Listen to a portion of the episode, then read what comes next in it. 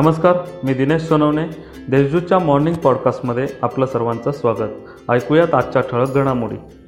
कुसुमाग्रज नगरी Bhujbal knowledge city Nashik येथे होत असलेल्या चौऱ्याण्णव्या अखिल भारतीय मराठी साहित्य संमेलनाच्या पार्श्वभूमीवर आज पालकमंत्री तथा स्वागताध्यक्ष छगन भुजबळ यांनी कामांचा आढावा घेतला.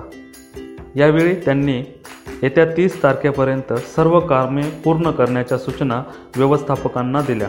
यावेळी लोकहितवादी मंडळाचे जयप्रकाश जातेगावकर प्राध्यापक डॉक्टर शंकर बोराडे सुभाष पाटील दिलीप खैरे बाळासाहेब कर्डक समाधान जेजूरकर यांची उपस्थिती होती. यावेळी भुजबळ म्हणाले नाशिक येथे होत असलेल्या साहित्य संमेलनासाठी जर्मन पद्धतीचा मंडप घालण्यात येत असून अतिशय मजबूत स्ट्रक्चरची उभारणी करण्यात येत आहे. अतिशय भव्य दिव्य असलेल्या या सोहळ्यासाठी अत्यावश्यक सोयी सुविधा उपलब्ध करून देण्यात येत आहेत हे सर्व कामकाज तीस तारखेच्या आत पूर्ण करण्यात येणार असून साहित्य संमेलनाच्या पार्श्वभूमीवर होणारे कार्यक्रम मुख्य स्टेजवर करण्यात येणार आहेत आता बातम्या झटपट.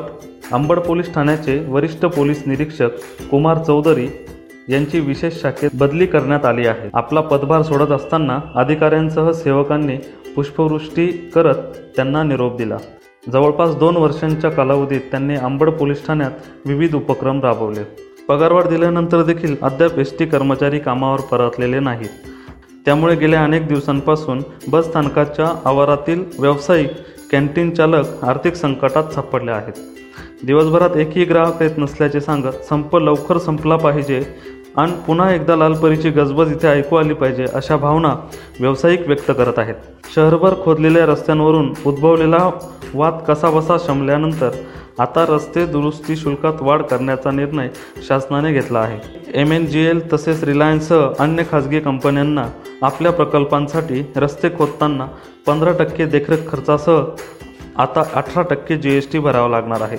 All India federation of women लॉयर्सतर्फे आज शनिवारी व उद्या रविवारी नाशिक येथे दोन दिवसीय महिला वकिलांची राष्ट्रीय परिषद होणार आहे. याबाबतची माहिती परिषदेच्या राष्ट्रीय अध्यक्षा ॲडव्होकेट प्रीती शहा व माजी अध्यक्षा ॲडव्होकेट इंद्रायणी पटणी व सचिव ॲडव्होकेट अंजली पाटील यांनी दिली. नाशिक विभागातील आरोग्य खात्यात लिपिक पदोन्नतीच्या प्रतीक्षेत आहेत. अधिकाऱ्यांनी पदोन्नतीकडे केलेला कानाडोळा सध्या चर्चेचा विषय झाला आहे. येत्या आठवडाभरात यावर निर्णय न झाल्यास दहा डिसेंबरपासून उपोषण करण्याचा निर्णय लिपिक वर्गीय संघटनेने घेतला आहे. ग्रामीण भागात विविध योजना व संकल्पनांची अंमलबजावणी होण्याच्या दृष्टीने एक व्यासपीठ उपलब्ध होण्यासाठी सरपंच संवाद परिषदेचे आयोजन नाशिक विभागात करण्यात येत आहे. या परिषदेच्या माध्यमातून सरपंचांनी शासन व ग्रामपंचायतींच्या समन्वयाने प्रत्येक गावाचा विकास करावा असे आवाहन विभागीय आयुक्त राधाकृष्ण गमे यांनी केले. आगामी जिल्हा परिषद व स्थानिक स्वराज्य संस्थांच्या निवडणुका महाविकास आघाडी करूनच लढविल्या जातील.